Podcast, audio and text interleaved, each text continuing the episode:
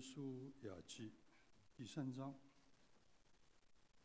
约书亚清早起来，和以色列众人都离开石亭，来到约旦河，就坐在那里，等候过河。过了3天，官长走遍营中，吩咐百姓说：你们看见耶和华你们神的约柜，又见祭司利未人抬着，就要离开所住的地方，跟着约柜去。只是你们和约柜相离，要2千肘，不可与约柜相近，使你们知道所当走的路，因为这条路你们向来没有走过。约书亚吩咐百姓说：你们要自洁，因为明天耶和华必在你们中间行奇事。约书亚又吩咐祭司说：你们抬起约柜，在百姓前头过去。于是他们抬起约柜，在百姓前头走。耶和华对约书亚说：从今日起，我必使你在以色列众人眼前尊大，使他们知道我怎样与摩西同在，也必照样与你同在。你要吩咐抬约柜的祭司说：你们到了约旦河的水边上，就要在约旦河水里站住。约书亚对以色列人说：你们近前来听耶和华你们神的话。约书亚说：看哪，我天下主的约柜必在你们前头过去，到约旦河里，因此你们就知道在你们中间有永生神，并且他必在你们面前赶出迦南人、赫人、西魏人、比利洗人、葛迦萨人、亚摩利人、耶布斯人。你们现在要从以色列支派中拣选12个人，每支派1人。等到抬普天下主耶和华约柜的祭司把脚站在约旦河水里，约旦河的水就是从上往下流的水，必然断绝，立起成垒。百姓离开帐篷，要过约旦河的时候，抬约柜的祭司乃在百姓的前头。他们到了约旦河，脚一入水，那水从上往下流的水便在极远之地，撒勒但旁的亚当城那里停住，立起成垒。那往亚拉巴的海就是沿海，下流的水全然断绝。于是百姓在耶利哥的对面过去了。抬耶和华约柜的祭司在约旦河中的干地上站定，以色列众人都从干地上过去，直到国民竟都过了约旦河。阿们。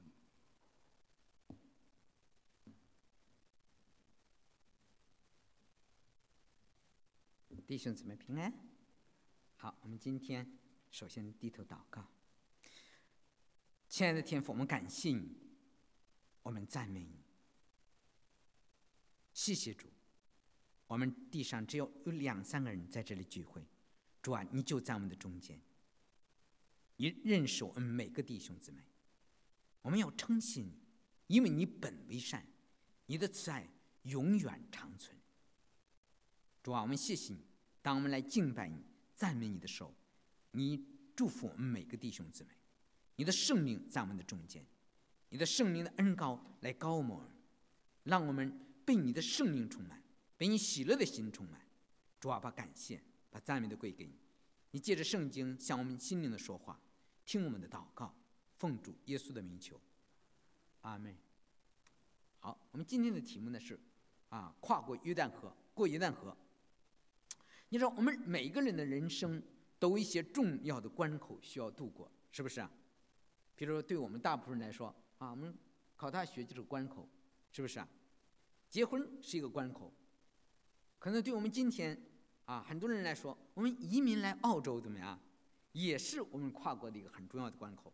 如果当时我们没有选择来澳洲的话怎么样，那么今天我们的生活、我们的命运可能完全不一样，是不是啊？对以色列人来说，他们从埃及能够到迦南，也需要渡过两个重要的关口啊，一个是红海，另一个是呢就是约旦河。如果他们不跨过红海的话，他们没有办法离开埃及；如果他们不过约旦河的话，怎么样？他们没有办法进入到应许之地。你知道现在呢，以色列人已经来到了应许之地的边界，是吧？40年前，神曾经带领他们来过迦南，那时候他们没有信心，怎么样？不能进去，所以他们在旷野经过40年漂流的生活。今天再一次来到应许之地的边缘，他们要得着神的应许，他就必须来过这一道河啊。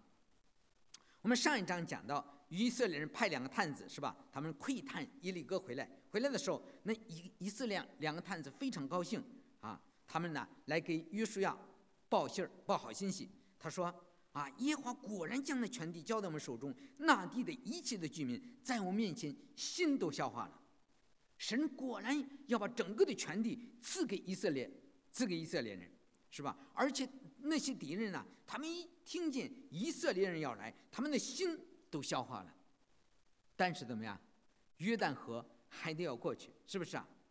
所以约书亚知道啊，过河的时候到了。所以呢，第一节，约书亚清早起来，和以色列众人都离开石亭，来到约旦河，就住在那里，等候过河。我们刚才看到这个图片，是吧？那个时候呢，这是正月啊，就是啊春天啊3、4月份的时期，懂吧？他们刚过了啊月节，气温上升，是吧？天气都暖和起来了。从北方黑门山的积雪开始融化，大量的水呢涌入这个约旦河，啊，下流的水开始上涨。当圣经说这个时候河水涨过两岸，水流湍急，你知道吗？约旦河上没有桥，没有梁，是不是啊？而且他们也没有船，你说他们也没有别的路可以到约旦河，到河的对面去。过这个约旦河容易不容易啊？而且他们都是在旷野里长大的，可能他们这40年没学会游泳，是不是啊？而且是上百万的、几百万的以色列人，男女老幼不用说了，是吧？还有很多的牛羊、辎重、设备，他们有什么办法能过这个约旦河呢？容易不容易啊？我想以色列人这些年轻的一代，他们都听过摩西领他们的先祖曾经过红海的历史，那个是40年前，是不是啊？他们不是不相信神迹，可是面对着这个滚滚的约旦河水的时候，对他们的信心又是一个极大的挑战，是不是啊？又是一个极大的挑战。你知道，在他们的脚没有踏入这个约旦河的时候，约旦河的水是不会分开的，不会分开的。我们每一个人啊，在走天路，在走这个属灵的路上的时候，我们的信心是一直不断的接受挑战。我们不断的面对更大的难处，不断的挑战怎么样？更强大的仇敌，你懂了吧？我们基督徒就是征战的一生，啊。所以说，如果人没有对信心的话，他们跟他说：“哎呀，我们等等吧，是不是？等到河水地降下去了，等到这个水干了以后，我们再走，是不是啊？”我想那个时候可能容易一些，但是现在没有一个人敢怎么样再发怨言了，是不是啊？没有一个人发怨言，是吧？这个时候神就是要人让以色列的百姓看见，那在人是不可能的事情，在神怎么样？在神不然，只要你的里面真的有神，没有过不去的关口，是不是啊？神是行神迹的神，没有一件事对神来说是困难的，只要你对神有信心。那么过了3天，第2节，官长走遍营中，吩咐百姓说：“你们看见耶和华你们神的约柜，又见祭司利未人抬着，你们就要离开所住的地方，跟着约柜去。只是你们和约柜相离，要量2000肘，不可与约柜相近，使你们知道所当走的路，因为这条路你们向来没有走过。”你说以色列人在旷野走的是吧，一直是祭司抬着约柜走的，懂吗？都是约柜走在百姓的前面。约柜什么？约柜里头有什么？有约版，上面刻着神给以色列人所立的约，所立的约。所以约柜呢，代表着神的同在，代表着神的同在。约柜在前面走，代表着什么？神在他们前面引路。现在过河也照样是这样，啊，以色列人准备过河的时候，首先神让祭司抬着约柜往前走，往前走，代表着神要带领他们过河的。前面是一条河，没有路，是不是啊？没有路，没有路。但是神要在约旦河中开出一条道路来，让他们走一条从来没有走过的路，可能这个世界上也没有走过这样的路，是不是啊？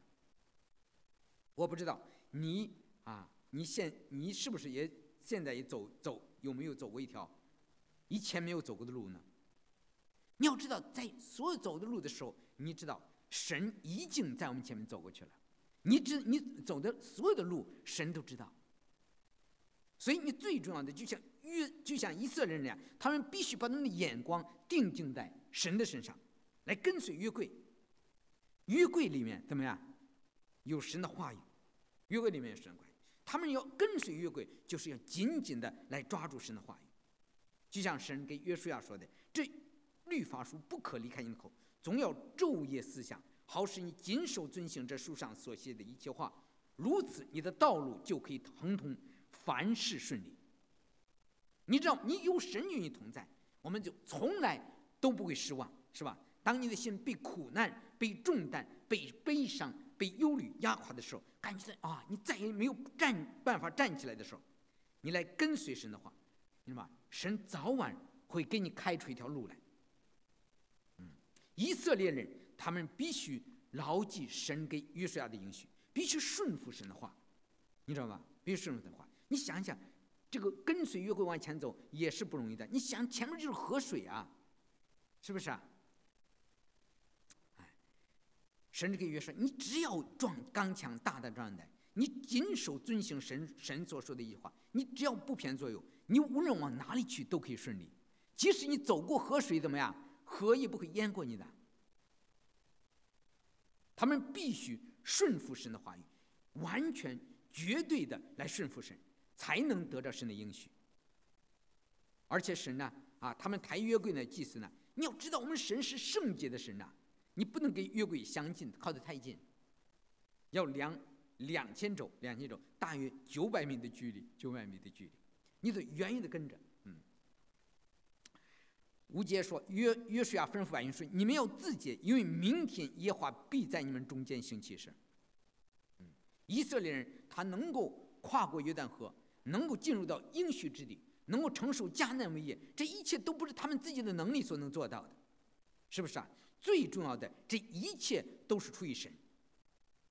最重要，他们要有神的同在。怎么样才能得着神的同在呢？要自洁，要自洁。一个人要非圣洁的话，他永远不能见到主，你知道吗？你要想见到主，想经历神的话，你必须自洁，分别为圣，除去一切的污秽。其实每一次在圣经中，神要让人见神的时候，你必须要自洁啊。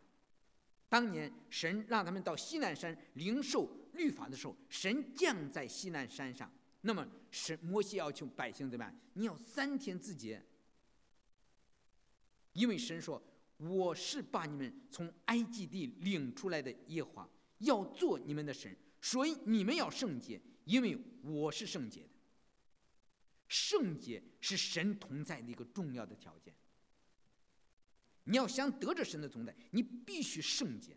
你知道，当后来他们打败了耶利哥之后，他们打艾城的时候，他们就失败了。为什么呀？有一个人没有听神的话，是不是啊？亚干没有听神的话。整个的以色列人就失败了。所以呢，以色列人必须顺服神，听神的话，在过河之前洁净自己，来预备他们的心。自己除了这个外表的清洁以外，更重要是内心的圣洁，言语的圣洁。我们知道以色列人在旷野40年，他们进不了迦南，不是他们外边的卫生做得不好，懂吗？他那营打扫得干干净净的，也不是因为他们没有献祭，他们每天照着摩西的律法来献祭，而是怎么样？他们每一次开口遇到难处的时候就开始发怨言，言语不清洁，你懂了吧？是不是啊？他们每次遇到难处的跟摩西说：“你就把我们领出来，谁要让我们在这里饿死啊？是不是啊？哎，我不是跟你们说过，你不要搅扰我们，让我们去服侍埃及人吗？是吧？我们那个时候的光景比现在还好，是不是啊？你看他们内心的苦毒、恶意都暴露出来了，更不要说到最后他们去拜偶像犯罪，结果神就让他们都在旷野流浪行，直到完全的倒闭，旧生命一个也不能进入迦南，进入到应许之地的。”所以如果我们要想让神自由的在我们的中间做事，在我们的中间行奇事的话，我们也必须圣洁，才能不妨碍神要在我们的生命中，在我们的教会中，在我们的家庭里所做的工作。然后第六节，约书亚吩咐祭司长：“你抬起约柜，你们抬起约柜，在百姓前头过去。”于是他们抬起约柜，在百姓前头走。耶和华对约书亚说：“从今日起，我必使你在以色列人眼前尊大，使你知道，使他们知道我怎样与摩西同在，也必照样与你同在。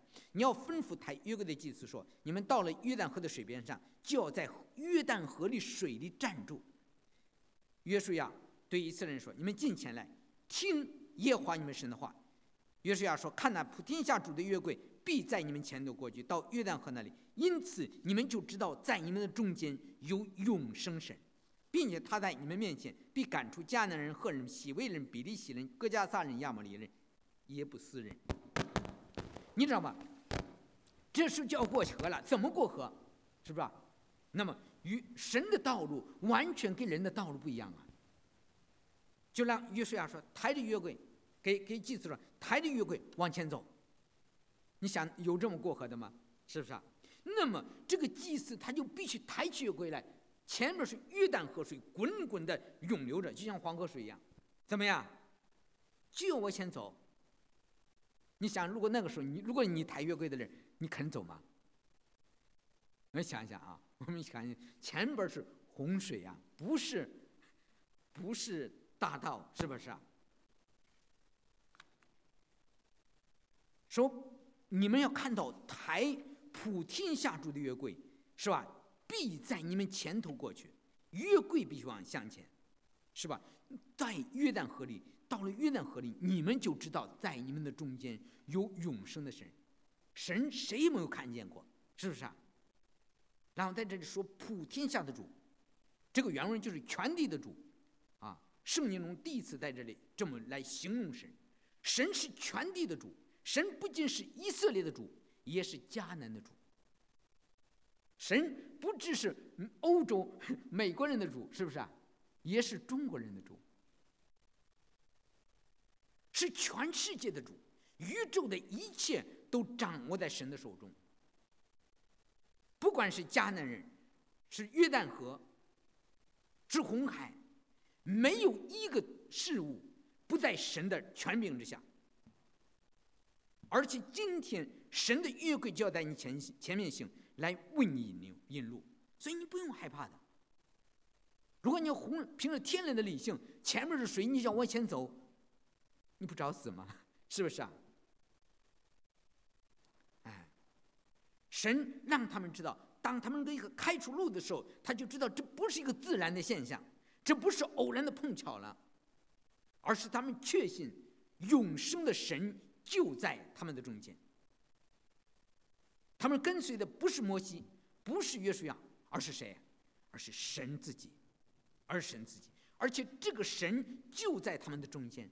他们要看到这个神不但引导他们过约旦河，还要过河又为他们来征战，要胜过这迦南七族的人。迦南有七个族，七是完全说所有的仇敌，懂了吧？而且要把他们的产业赐给以色列人来支配、来领受、来承受。所以百姓才知道，在接下来多年的征战当中，他们才会来依靠神，来顺服神。无论遇到多么大的挑战，无论遇到多么大的难处，无论遇到多么凶恶的仇敌，他们都知道神一定会照着他所应许的成就在他们的身上。我们每个重生得救的弟兄姊妹也是这样，不管你的人生中遇到什么的难处，遇到多么大的挑战，遇到多么大的魔鬼仇敌，是不是啊？你要清清楚楚知道你跟随的是谁啊？跟随的是主自己，是不是啊？神他，你不论遇到多么艰苦的征战，你都知道神都与我们同在，最后神会照着他所应许的成就他的应许，让你看见来经历这位永生的神。12节他说，现在你们要从以色列支派中拣选12个人，每支派一个，等到台普天下主耶和华约柜的祭司把脚站在约旦河里，约旦河的水从上往下流的水必然断绝，立其成人。这时候呢，这个约书亚呢，然后找了12个人，这12个人每支派1个人，这12个人代表的什么？代表的是以色列人，懂了吧？代表以色列人。神这次不像40年前的时候，是吧？摩西就伸杖就行了，向海里伸杖，怎么样？那个红海的水怎么样？就左右分开，两边都是水墙，是吧？以色列人就过干地，过红海。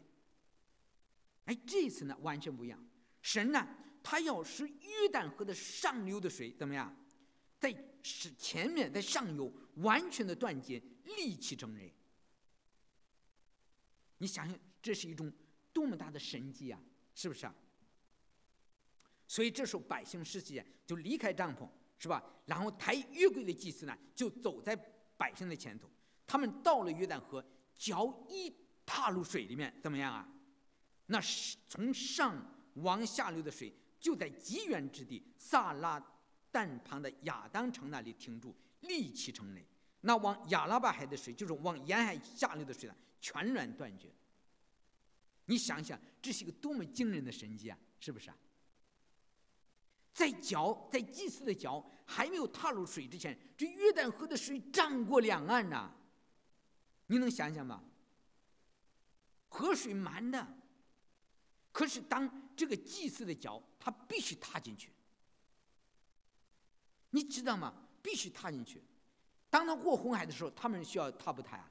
他们不需要踏，因为那个时候红海那个两边都立起来了，他们只要往前走就行了，他们不需要信心。而这个时候他们就需要什么？需要信心了。他的脚只要踏下去，那个水就会停止了。而且那个水，他在撒拉丹旁边的亚当城那里立起成垒，这个城也就非常好，它叫亚当城。为什么你知道吗？就这里说我们从亚当那里的罪行啊，当你真正的进入到约旦河里的时候，从亚当那里的罪行在你的身上就完全的断绝了。你想想，这是多么壮观的一幕，是不是啊？多么壮观的一幕！以色列人他们就看这个立起成垒的这个水，然后呢就走过去。我们知道将水立起成垒，这是出于神的能力，是不是啊？让他们看到在他们中间有永生的神，因为这绝不是靠着人的力量所能做到的。现在你知道约旦河的水也有坝，你知道吗？是那人建的坝，是给挡着水，但是那个时候没有坝，懂了吧？神有这样的能力，但是人怎么样？还必须有信心。我们说过红海的时候，他们不需要信心，在这个时候没有信心。如果他不，这个祭司的脚他不跟踏下去，水他就不分开。从前以色列人过红海不需要信心，现在过约旦河的人都是需要有信心的人。祭司他不凭眼见，是吧？凭眼见他们看到的是仗义的河水。路在哪里？跟随神的引导，神说什么你就做什么，你就凭着信心把脚踏在水里，河水就分开。所以信心必须用冒险的精神，是吧？如果他们只是听了神的话，他们害怕，他们不敢往前迈步，河水永远都不会分开，是不是啊？什么是信心？就是你听了神的话，你没有看见水分开，你还能够往前行，这个就是信心。如果你没有听见神的话，你就往前走，怎么样？那是迷信。你知道吗？我记得我听过一个在韩国的这个他们传福音的时候，那是一条河，他们说哎呀，耶稣能够是吧，在河上走，我们也在那河上走，他们进去怎么样？被淹死了，你懂了吧？淹死了。因为没有神的话你是不能做的，你明白吧？必须有神的话，必须有神的话。如果等到水分开了再往前走，那是凭眼见，你不需要信心，是吧？还凭理智，是吧？一个凭眼见凭理智行事的人，他永远也不会经历神迹。唯有当你凭着有了神的话，带着信心往前走的时候，你就可以经历神的能力。神会在大水中开路，在沧海中开道。神的路在哪里？神的路就在水中，神的道就在大水中。只要你有信心，就一定会有神迹。这里说这个当一过约旦河的时候，从亚当那里来的留在我们身上罪的那个源头，就是我们的罪性就可以被断绝。结果以色列人17节，抬耶和华约柜的祭司就在约旦河的干地上站定，以色列人都从两边都从约柜的两边都过去了约旦河，结果他们都过了约旦河。你知道吗？咱们看下一章，第四章我没有念到，4章15节说，耶和华小谕约书亚说，你吩咐抬约法柜的祭司从约旦河里上来。约书亚就吩咐祭司说，你们从约旦河里上来，抬耶和华约柜的祭司从约旦河里上来，脚掌干落旱地，和约旦河的水就流到远处，仍旧涨过两岸。你想奇妙不奇妙啊？虽然约旦河的水涨过两岸，好像跟以前不一样了，但是以色列人的位置怎么着了？已经改变了。昨天他们在约旦河的东边，是不是看着这个滚滚的约旦河水，可能想，哎呀，这么高的河水是吧？我们什么时候能过去啊？可是当他们今天顺服神的时候，怎么样？他们已经凭着信心，第二天怎么样？已经站在约旦河的西岸了。不要怀疑，你只要有信心，总有一天神会给你在沧海中开出一条路来。你可能想，哎呀，什么时候我越过这个难处呢？当你一直坚持信心到底的时候，神在转瞬之间就让你越过这个难处，越过这个难处。让我们知道，神的手大有能力，在神没有难成的事情。你知道这个以色列人，他们在这河里他们做了一个事情，多少事我们没见，就是他们立起石头来做纪念，知道吗？我给你读一读约书亚4章1节。OK， 国民尽都过了约旦河。等到国民都过了去了后呢，约书亚就派那12个人，每支派一人，说你们从这里从约旦河里祭司的脚站在的地方取12块石头呢，带过去放在你们今夜住宿的地方，懂了吧？那于是约书亚就把那以前预备的12个人每个人支派一个人都招了来，对他说，你们下到约旦河中，到耶和华你们神的约柜的前头，按照以色列12个支派的数目，每人取块石头扛在肩上，这些石头在你们中间可以作为证据。这是因为约旦河的水在耶和华的约柜前断绝，约柜过约旦河的时候，约旦河的水就断绝了。这些石头呢，就是要给以色列人做永远的纪念。然后第8节，结果呢，以色列人就照约书亚所吩咐的，按照以色列人支派的数目，从约旦河中取了12块石头，都是遵耶和华所吩咐约书亚的行了。他们把石头带过去，到他们所住的地方，就放在那里。约书亚另把12块石头立在约旦河中，在抬约柜的祭司脚站立的地方，直到今日，那个石头呢还在那里。这个石头你知道吗？我们简单的说这个事。这12个人代表的以色列的12个支派，知道吗？12支派。所以呢，他们把在这个祭司脚底下12块石头搬出来，是吧？搬到新的地方去，再进入到应许之地，又把另12块石头放到约旦河中，是吧？放到抬约柜的祭司脚站立的地方。然后呢，给以色列人，他们抬去的石头，是让他们看见这石头，就记起当年神领以色列人怎么样过了这个约旦河，是不是啊？啊，那么他们埋下去的那石头呢，代表着他们的老我，知道吗？当他们搬出来，从约柜那儿，从约柜那个站立的地方，是吗？然后搬到新的地方，搬到新的这10块石头，代表着他们的心魔，你知道吗？他们的心魔。因为我再说啊，我们知道以色列人他们从埃及到迦南，他们需要渡过2条河，是吧？一个是红海，一个是约旦河。你知道，一过了红海之后呢，他们就是得救的人。哥林多前书10章1节，他说：“弟兄们，我不愿你们不晓得，我们的祖宗从前都在云下，都从海中进入，都在云里海里受洗归了摩西，都吃了一样的灵食，也都喝了一样的灵水。所喝的是出于随着他们的灵磐石，那磐石就是基督。当以色列人过红海的时候，从海中从云下经过，他们在云中海中的受洗，是不是啊？啊。”他们受了洗，代表他们在海中受洗，代表他们与基督的死有份；他们在云下受洗，云代表的圣灵，代表他们与圣灵有份，并且归了摩西，是吧？摩西呢是基督的预表，他们归以色列人归属于摩西，就相当于我们基督徒归属于基督。以色列人，你知道吗？一旦过了红海，他们就已经是得救的人了，知道吗？已经是得救的人，因为啊，他们一过了红海，他们能不能回到埃及啊？再也不能回到埃及。埃及对我们基督徒预表的什么？预表的世界。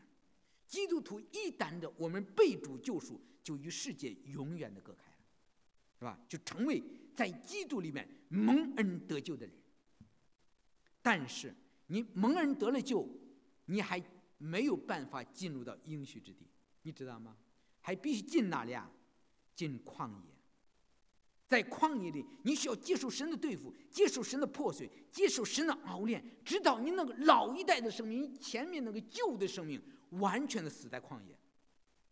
旧的生命没有办法进入到应许之地的。我们很多的弟兄姊妹信入主以后，就想进入神的应许，你进不去的。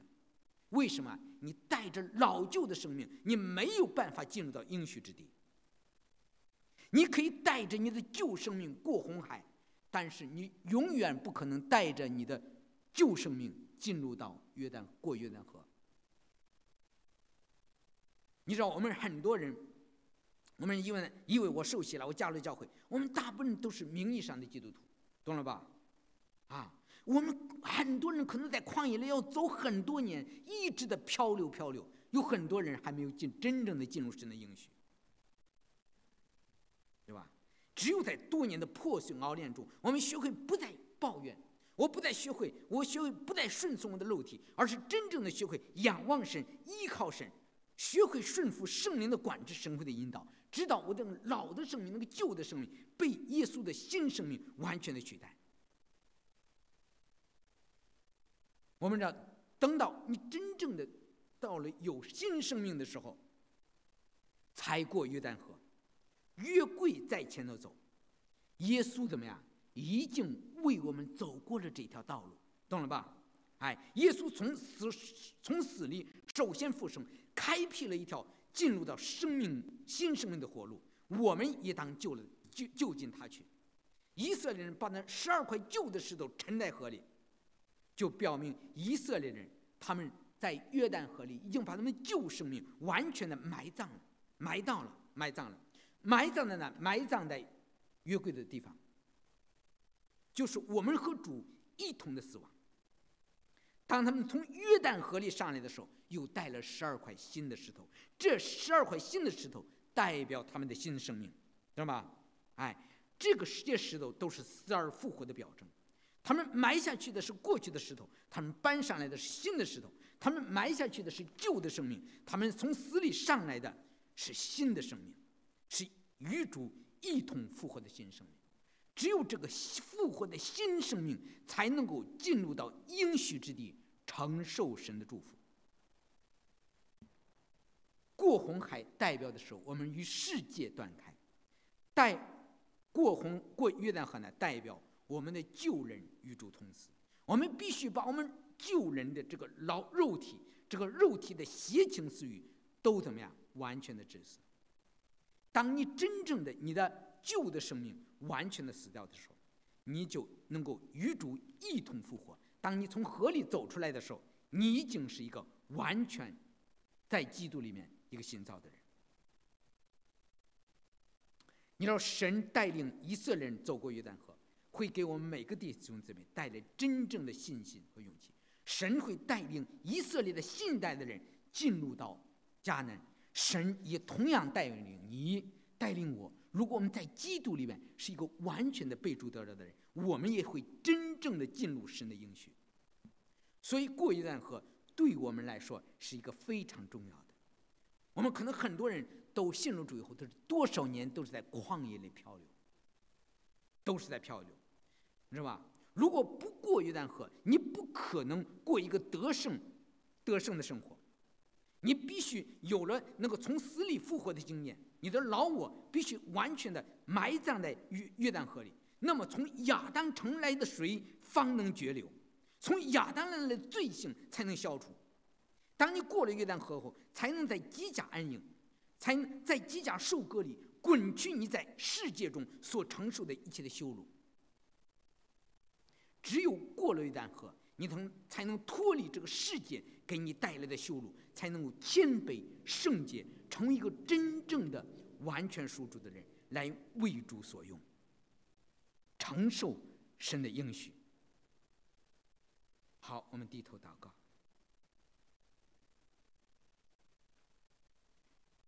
亲爱的天父，我们感谢你，我们将你的话交在你的手中。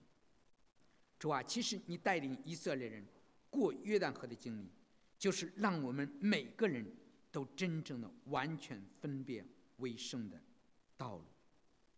今天你在我们的前面来引领我们，你已经经过那个死亡的冷河，你首先从死里复活，为我们开辟了一条通往永生的道路。求你帮助我们每个弟兄姊妹，赐给我们信心，放下我们的自我，然后来得着你在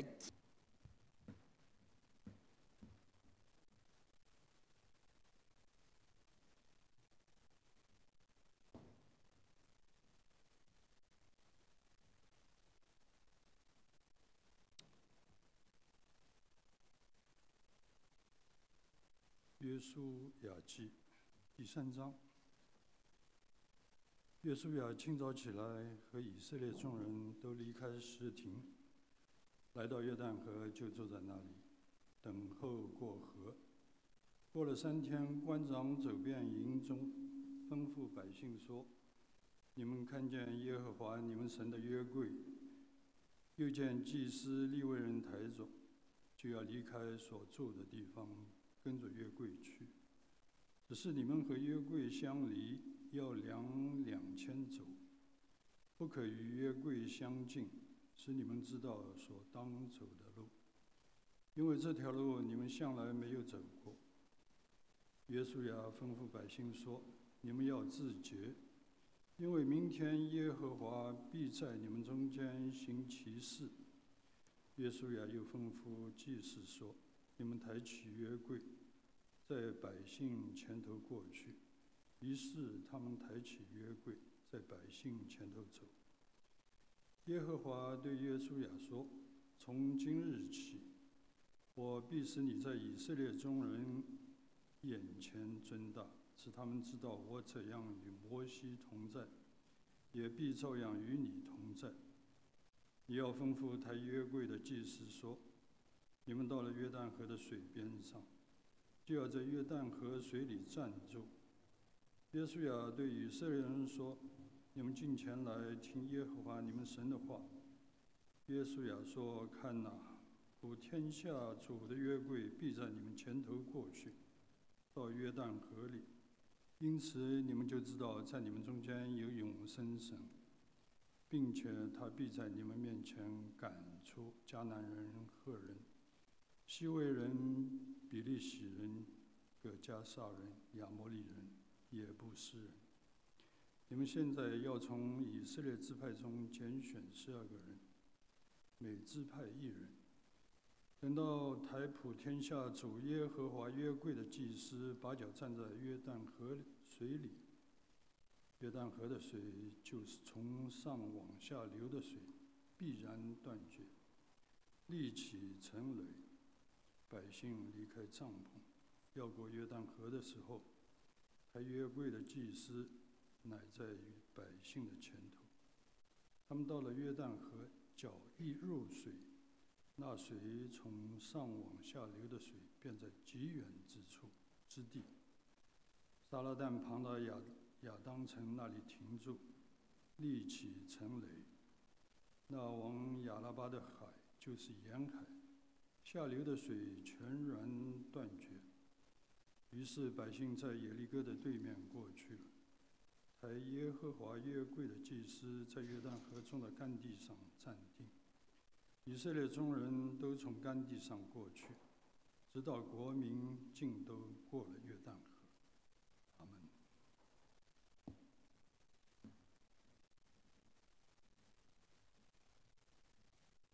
弟兄姊妹平安。好，我们今天首先低头祷告。亲爱的天父，我们感谢你，我们赞美你，谢谢主。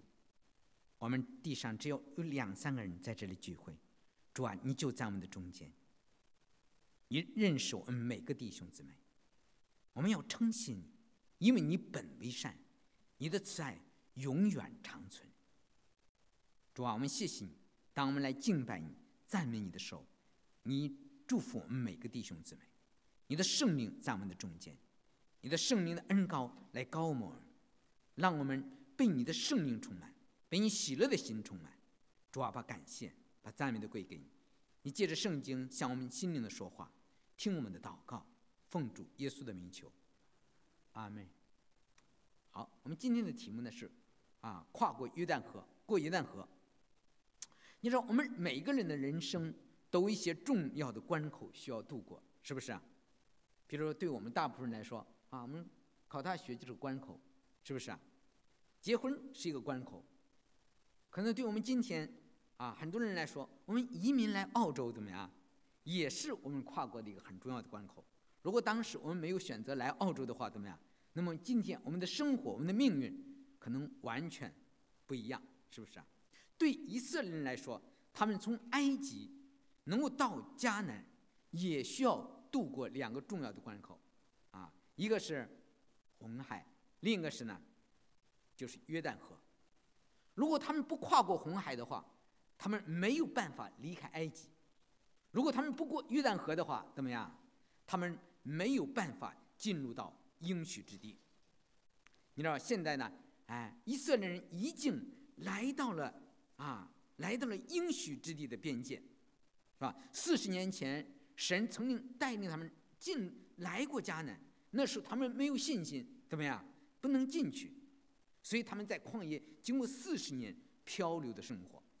今天再一次来到应许之地的边缘，他们要得着神的应许，他就必须来过这一道河。我们上一章讲到以色列人派2个探子，是吧？他们窥探耶利哥回来的时候，那以色列2个探子非常高兴。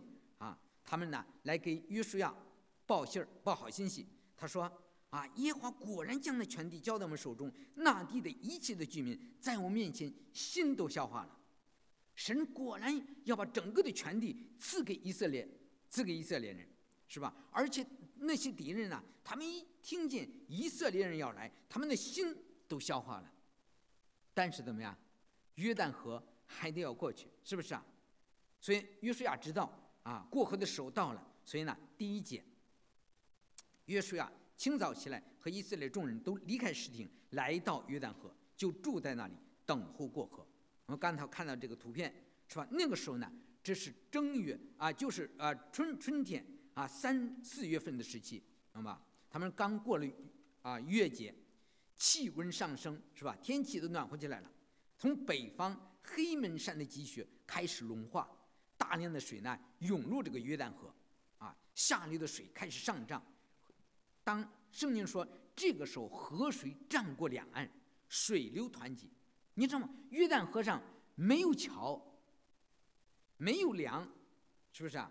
而且他们也没有船，你说他们也没有别的路可以到约旦河，到河的对面去。过这个约旦河容易不容易啊？而且他们都是在旷野里长大的，可能他们这40年没学会游泳，是不是啊？而且是上百万的、几百万的以色列人，男女老幼不用说了，是吧？还有很多的牛羊、辎重、设备，啊，他们有什么办法能过这个约旦河呢？容易不容易啊？我想以色列人这些年轻的一代，他们都听过摩西领他们的先祖曾经过红海的历史，那个是40年前，是不是啊？他们不是不相信神迹，可是面对着这个滚滚的约旦河水的时候，对他们的信心又是一个极大的挑战，是不是啊？又是一个极大的挑战。你知道，在他们的脚没有踏入这个约旦河的时候，约旦河的水是不会分开的，不会分开的。我们每一个人啊，在走天路，在走这个属灵的路上的时候，我们的信心是一直不断的接受挑战，接受挑战。我们不断的面对更大的难处，不断的挑战怎么样？更强大的仇敌，你懂了吧？我们基督徒就是征战的一生，啊。所以说，如果人没有对信心的话，他们跟他说：“哎呀，我们等等吧，是不是？等到河水地降下去了，等到这个水干了以后，我们再走，是不是啊？”我想那个时候可能容易一些，但是现在没有一个人敢怎么样再发怨言了，是不是啊？没有一个人发怨言，是吧？这个时候神就是要人让以色列百姓看见，那在人是不可能的事情，在神怎么样？在神不然，只要你的里面真的有神。没有过不去的关口，是不是啊？神是行神迹的神，没有一件事对神来说是困难的，只要你对神有信心。那么过了3天，第2节，官长走遍营中，吩咐百姓说：“你们看见耶和华你们神的约柜，又见祭司利未人抬着，你们就要离开所住的地方，跟着约柜去。只是你们和约柜相离，要量2000肘。”不可与约柜相近，使你们知道所当走的路，因为这条路你们向来没有走过。你说以色列人在旷野走的是吧？一直是祭司抬着约柜走的，懂吗？都是约柜走在百姓的前面。约柜什么？约柜里头有什么？有约版，上面刻着神给以色列人所立的约，所立的约。所以约柜呢，代表着神的同在，代表着神的同在。约柜在前面走，代表着什么？神在他们前面引路。现在过河也照样是这样，啊！以色列人准备过河的时候，首先神让祭司抬着约柜往前走，往前走，代表着神要带领他们过河的。前面是一条河，没有路，是不是啊？没有路，没有路。但是神要在约旦河中开出一条道路来，让他们走一条从来没有走过的路，可能这个世界上也没有走过这样的路，是不是啊？我不知道你是不是也现在也有没有走过一条以前没有走过的路呢？你要知道，在所有走的路的时候，你知道神已经在我们前面走过去了，你走的所有的路神都知道。所以你最重要的就像以色列人那样，他们必须把他们的眼光定睛在神的身上，来跟随约柜。约柜里面怎么样？有神的话语。约柜里面有神的话语，他们要跟随约柜，就是要紧紧的来抓住神的话语。就像神给约书亚说的：“这律法书不可离开你的口，总要昼夜思想，好使你谨守遵行这书上所写的一切话。如此，你的道路就可以亨通，凡事顺利。”你知道，你有神与你同在，我们就从来都不会失望，是吧？当你的心被苦难、被重担、被悲伤、被忧虑压垮的时候，感觉到你再也没有办法站起来的时候，你来跟随神的话，你知道吗？神早晚会给你开出一条路来。以色列人他们必须牢记神给约书亚的应许，必须顺服神的话，你知道吗？必须顺服神的话。你想一想，这个跟随约柜往前走也是不容易的。你想前面就是河水啊，是不是啊？神给约书亚，你只要壮刚强大胆壮胆，你谨守遵行神所说的一句话，你只要不偏左右，你无论往哪里去都可以顺利。即使你走过河水怎么样，河也不会淹过你的。他们必须顺服神的话语，完全绝对的来顺服神，才能得到神的应许。而且神呢，他们抬约柜的祭司呢，你要知道我们神是圣洁的神呐，你不能跟约柜相近，靠得太近，要两千肘，大约900米的距离，你得远远的跟着。吴杰说：“约书亚吩咐百姓说，你们要自洁，因为明天耶和华必在你们中间行奇事。”以色列人他能够跨过约旦河，能够进入到应许之地，能够承受迦南为业，这一切都不是他们自己的能力所能做到的，是不是啊？最重要的，这一切都是出于神。最重要，他们要有神的同在。怎么样才能得着神的同在呢？要自洁，要自洁。一个人要非圣洁的话，他永远不能见到主，你知道吗？你要想见到主，想经历神的话，你必须自洁，分别为圣，除去一切的污秽。其实每一次在圣经中，神要让人见神的时候，你必须要自洁啊。当年神让他们到西奈山领受律法的时候，神降在西奈山上，那么摩西要求百姓怎么样？你要3天自洁，因为神说：“我是把你们从埃及地领出来的耶和华，要做你们的神，所以你们要圣洁，因为我是圣洁的。”圣洁是神同在的一个重要的条件。你要想得着神的同在，你必须圣洁。你知道当后来他们打败了耶利哥之后，他们打艾城的时候，他们就失败了。为什么呀？有一个人没有听神的话，是不是啊？亚干没有听神的话，整个的以色列人就失败了。所以呢，以色列人必须顺服神，听神的话，在过河之前洁净自己，来预备他们的心。自己除了这个外表的清洁以外，更重要是内心的圣洁，言语的圣洁。我们知道以色列人在旷野40年，他们进不了迦南，不是他们外边的卫生做得不好，懂吗？他们的营打扫得干干净净的，也不是因为他们没有献祭，他们每天照着摩西的律法来献祭，而是怎么样？他们每一次开口遇到难处的时候，就开始发怨言，言语不清洁，你懂了吧？是不是啊？他们每次遇到难处的跟摩西说：“你就把我们领出来，谁要让我们在这里饿死啊？是不是啊？我不是跟你们说过，你不要搅扰我们，让我们去服侍埃及人吗？是吧？我们那个时候的光景比现在还好，是不是啊？”你看他们内心的苦毒恶意都暴露出来了，更不要说到最后他们去拜偶像犯罪，结果神就让他们都在旷野流浪行，直到完全的倒闭，旧生命一个也不能进入迦南，进入到应许之地的。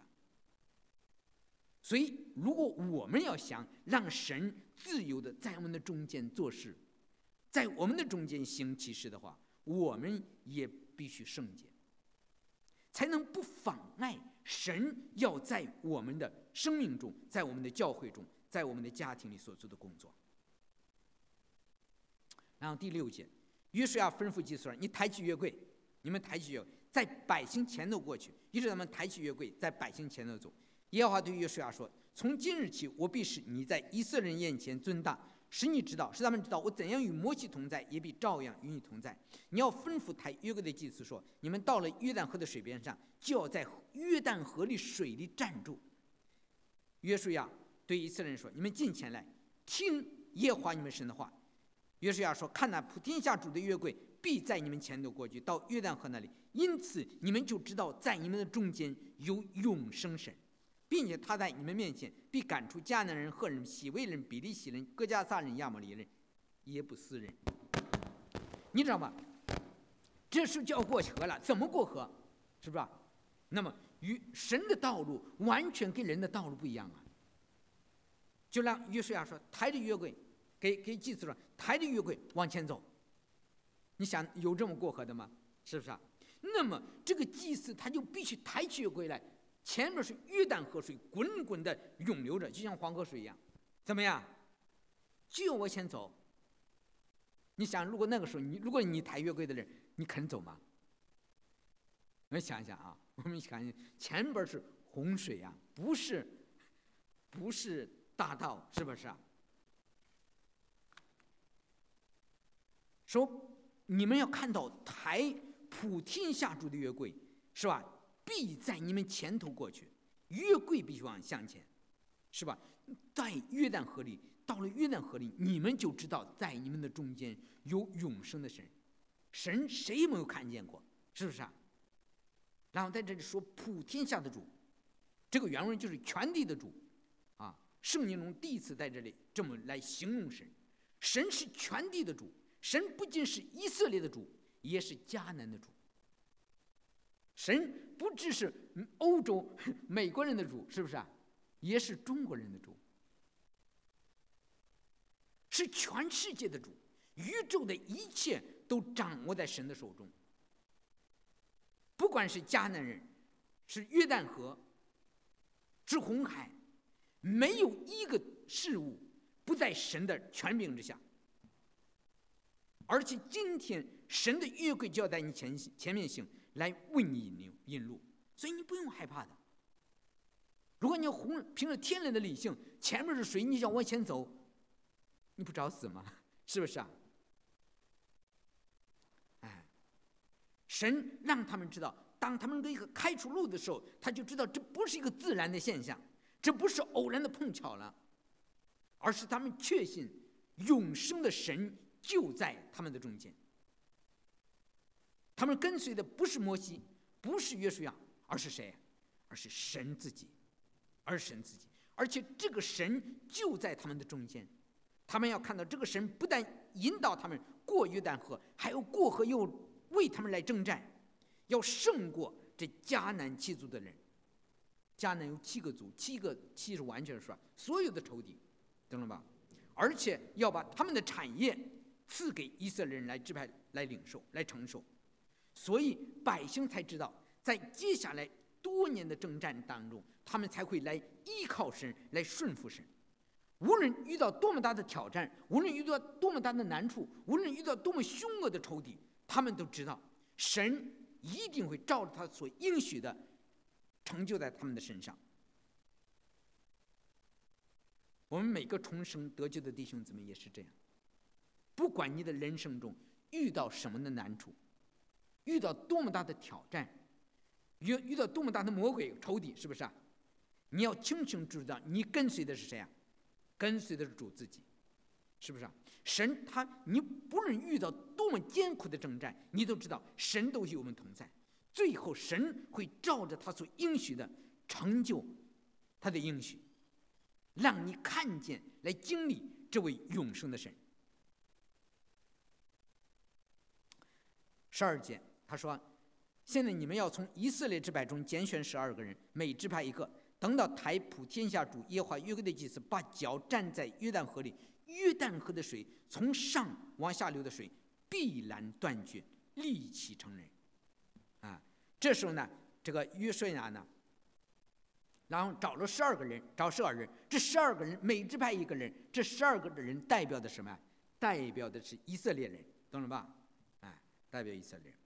神这次不像40年前的时候，是吧？摩西就伸杖就行了，向海里伸杖，怎么样？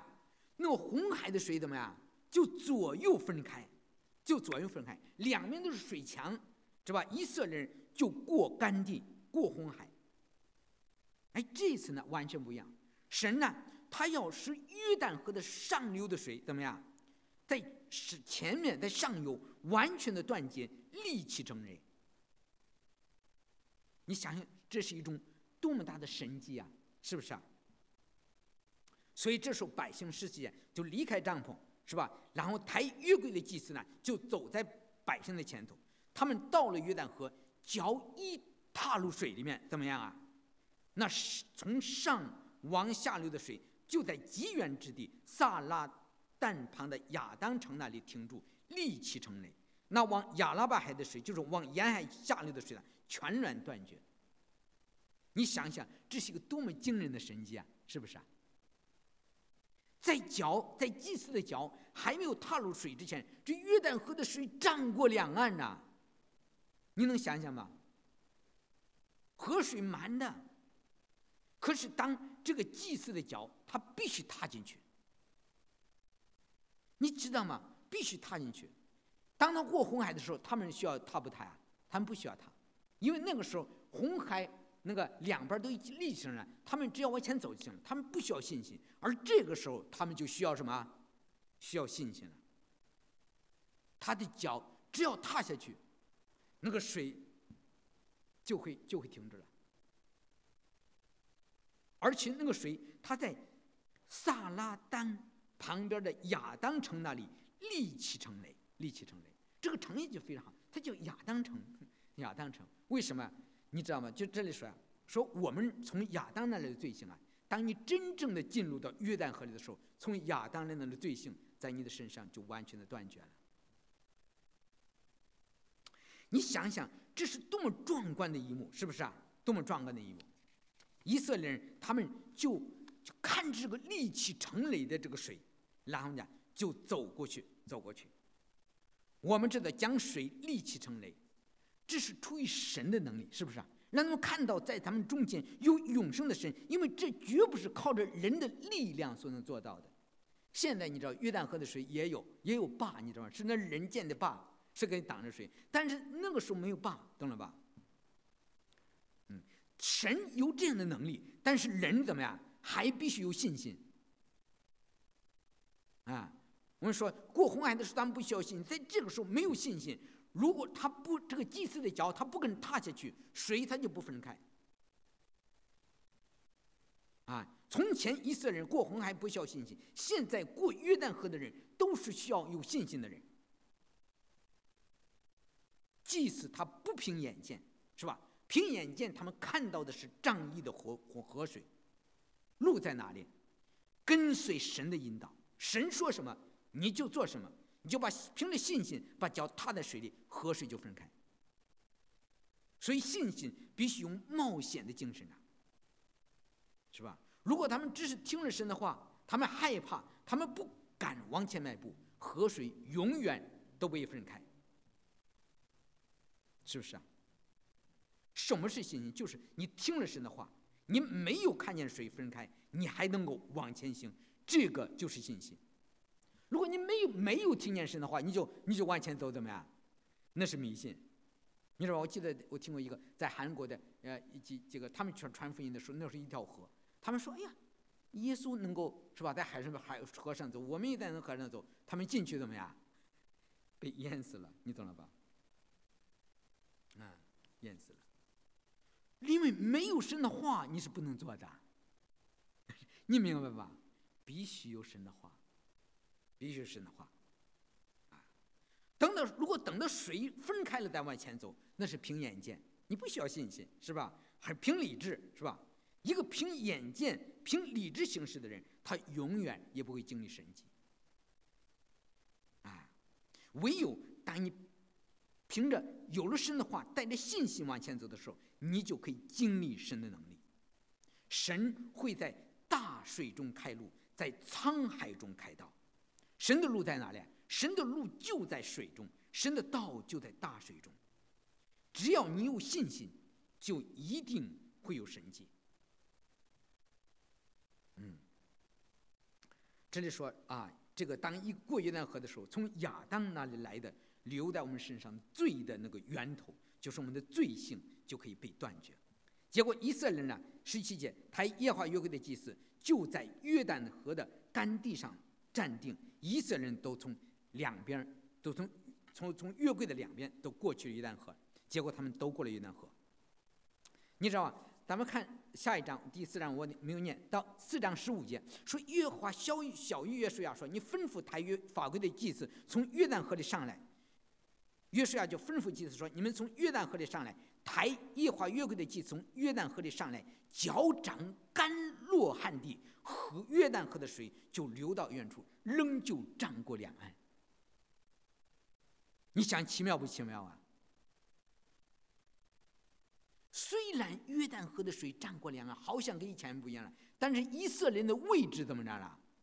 已经改变了。昨天他们在约旦河的东边，是不是啊？看着这个滚滚的约旦河水，可能想，哎呀，这么高的河水是吧？我们什么时候能过去啊？可是当他们今天顺服神的时候，怎么样？他们已经凭着信心，第二天怎么样？已经站在约旦河的西岸了。不要怀疑，你只要有信心，总有一天神会给你在沧海中开出一条路来。你可能想，哎呀，什么时候我越过这个难处呢？当你一直坚持信心到底的时候，神在转瞬之间就让你越过这个难处，越过这个难处。让我们知道，神的手大有能力，在神没有难成的事情。你知道，这个以色列人他们在这河着啊，他们做了一个事情，多少事我们以前就是他们立起石头来做纪念，知道吗？我给你读一读约书亚4章1节。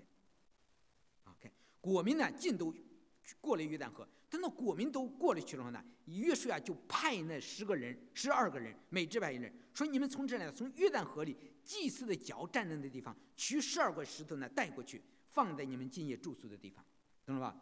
那于是约书亚就把那以前预备的12个人啊，每个人支派一个人，都招了来，对他说：“你们下到约旦河中，到耶和华你们神的约柜的前头，按着以色列12个支派的数目，每人取块石头扛在肩上。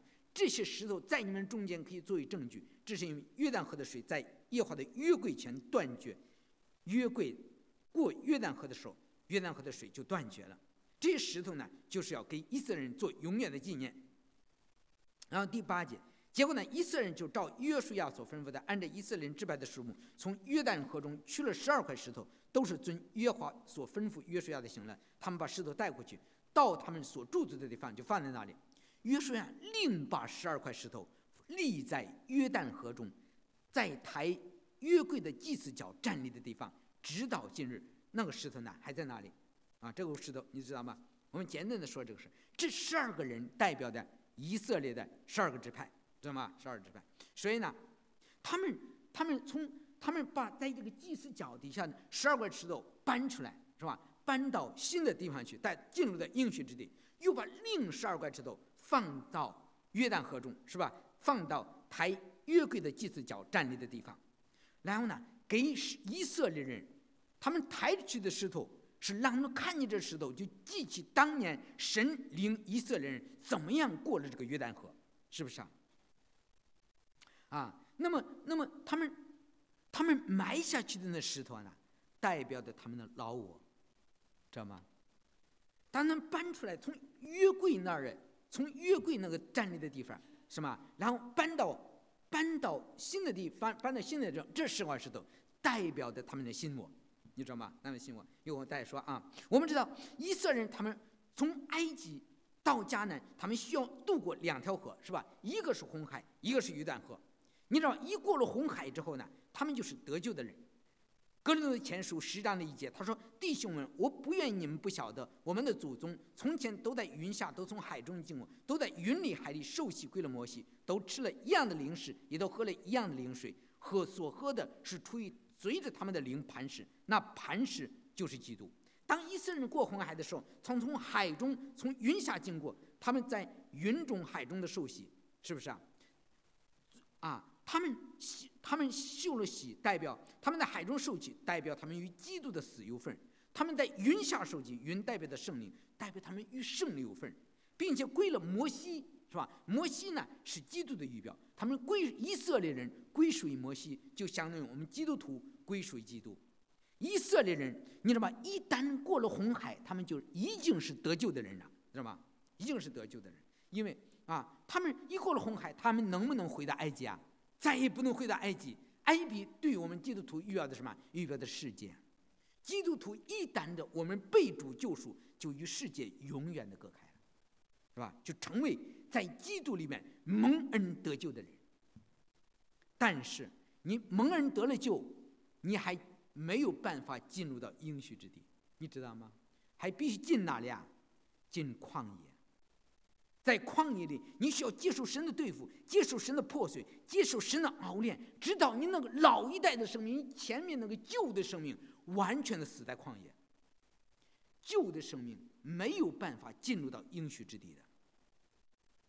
我们很多的弟兄姊妹信入主以后就想进入神的应许，你进不去的。为什么？你带着老旧的生命，你没有办法进入到应许之地。你可以带着你的旧生命过红海，但是你永远不可能带着你的旧生命进入到约旦，过约旦河。你知道，我们很多人，我们因为我受洗了，我加入教会，我们大部分都是名义上的基督徒，懂了吧？我们很多人可能在旷野里要走很多年，一直的漂流，有很多人还没有真正的进入神的应许。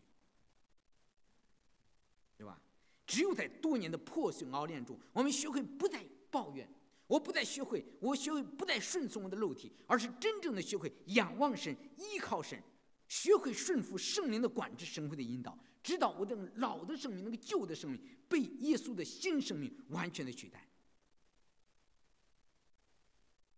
我们知道，等到你真正的到了有新生命的时候，才过约旦河。约柜在前头走，耶稣怎么样？已经为我们走过了这条道路，懂了吧？耶稣从死里首先复生，开辟了一条进入到新生命的活路，我们也当就近他去。以色列人把那12块旧的石头沉在河里，就表明以色列人他们在约旦河里已经把他们旧生命完全的埋葬了。埋葬在约柜的地方，就是我们和主一同的死亡。当他们从约旦河里上来的时候，又带了12块新的石头，这12块新的石头代表他们的新生命，知道吗？这些石头都是死而复活的表征。他们埋下去的是过去的石头，他们搬上来的是新的石头，他们埋下去的是旧的生命，他们从死里上来的是新的生命，是与主一同复活的新生命。只有这个复活的新生命才能够进入到应许之地，承受神的祝福。过红海代表的时候，我们与世界断开，过约旦河呢，代表我们的旧人与主同死。我们必须把我们旧人的这个老肉体，这个肉体的邪情私欲都怎么样完全的致死。当你真正的你的旧的生命完全的死掉的时候，你就能够与主一同复活。当你从河里走出来的时候，你已经是一个完全在基督里面一个新造的人。你知道，神带领以色列人走过约旦河，会给我们每个弟兄姊妹带来真正的信心和勇气。神会带领以色列的新一代的人进入到迦南，神也同样带领你，带领我。如果我们在基督里面是一个完全的被主得着的人，我们也会真正的进入神的应许。所以过约旦河对我们来说是一个非常重要的。我们可能很多人都信入主以后，都是多少年都是在旷野里漂流，是吧？如果不过约旦河，你不可能过一个得胜的生活。你必须有了那个从死里复活的经验，你的老我必须完全的埋葬在约旦河里，那么从亚当城来的水方能决流，从亚当来的罪性才能消除。当你过了约旦河后，才能在基甲安营，才能在基甲受割礼，滚去你在世界中所承受的一切的羞辱。只有过了约旦河，你才能脱离这个世界给你带来的羞辱，才能够谦卑圣洁，成为一个真正的完全属主的人，来为主所用，承受神的应许。好，我们低头祷告。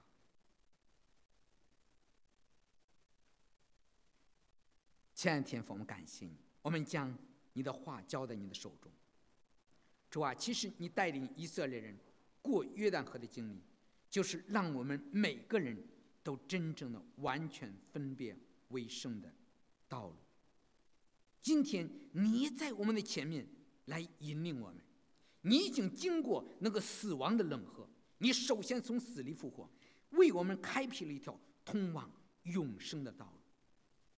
求你帮助我们每个弟兄姊妹，赐给我们信心，放下我们的自我，然后来得着你在基督耶稣里所赐给我们的应许，不仅是在主里面得生命，而且得着更丰盛的生命。奉主耶稣的名祷告，阿们。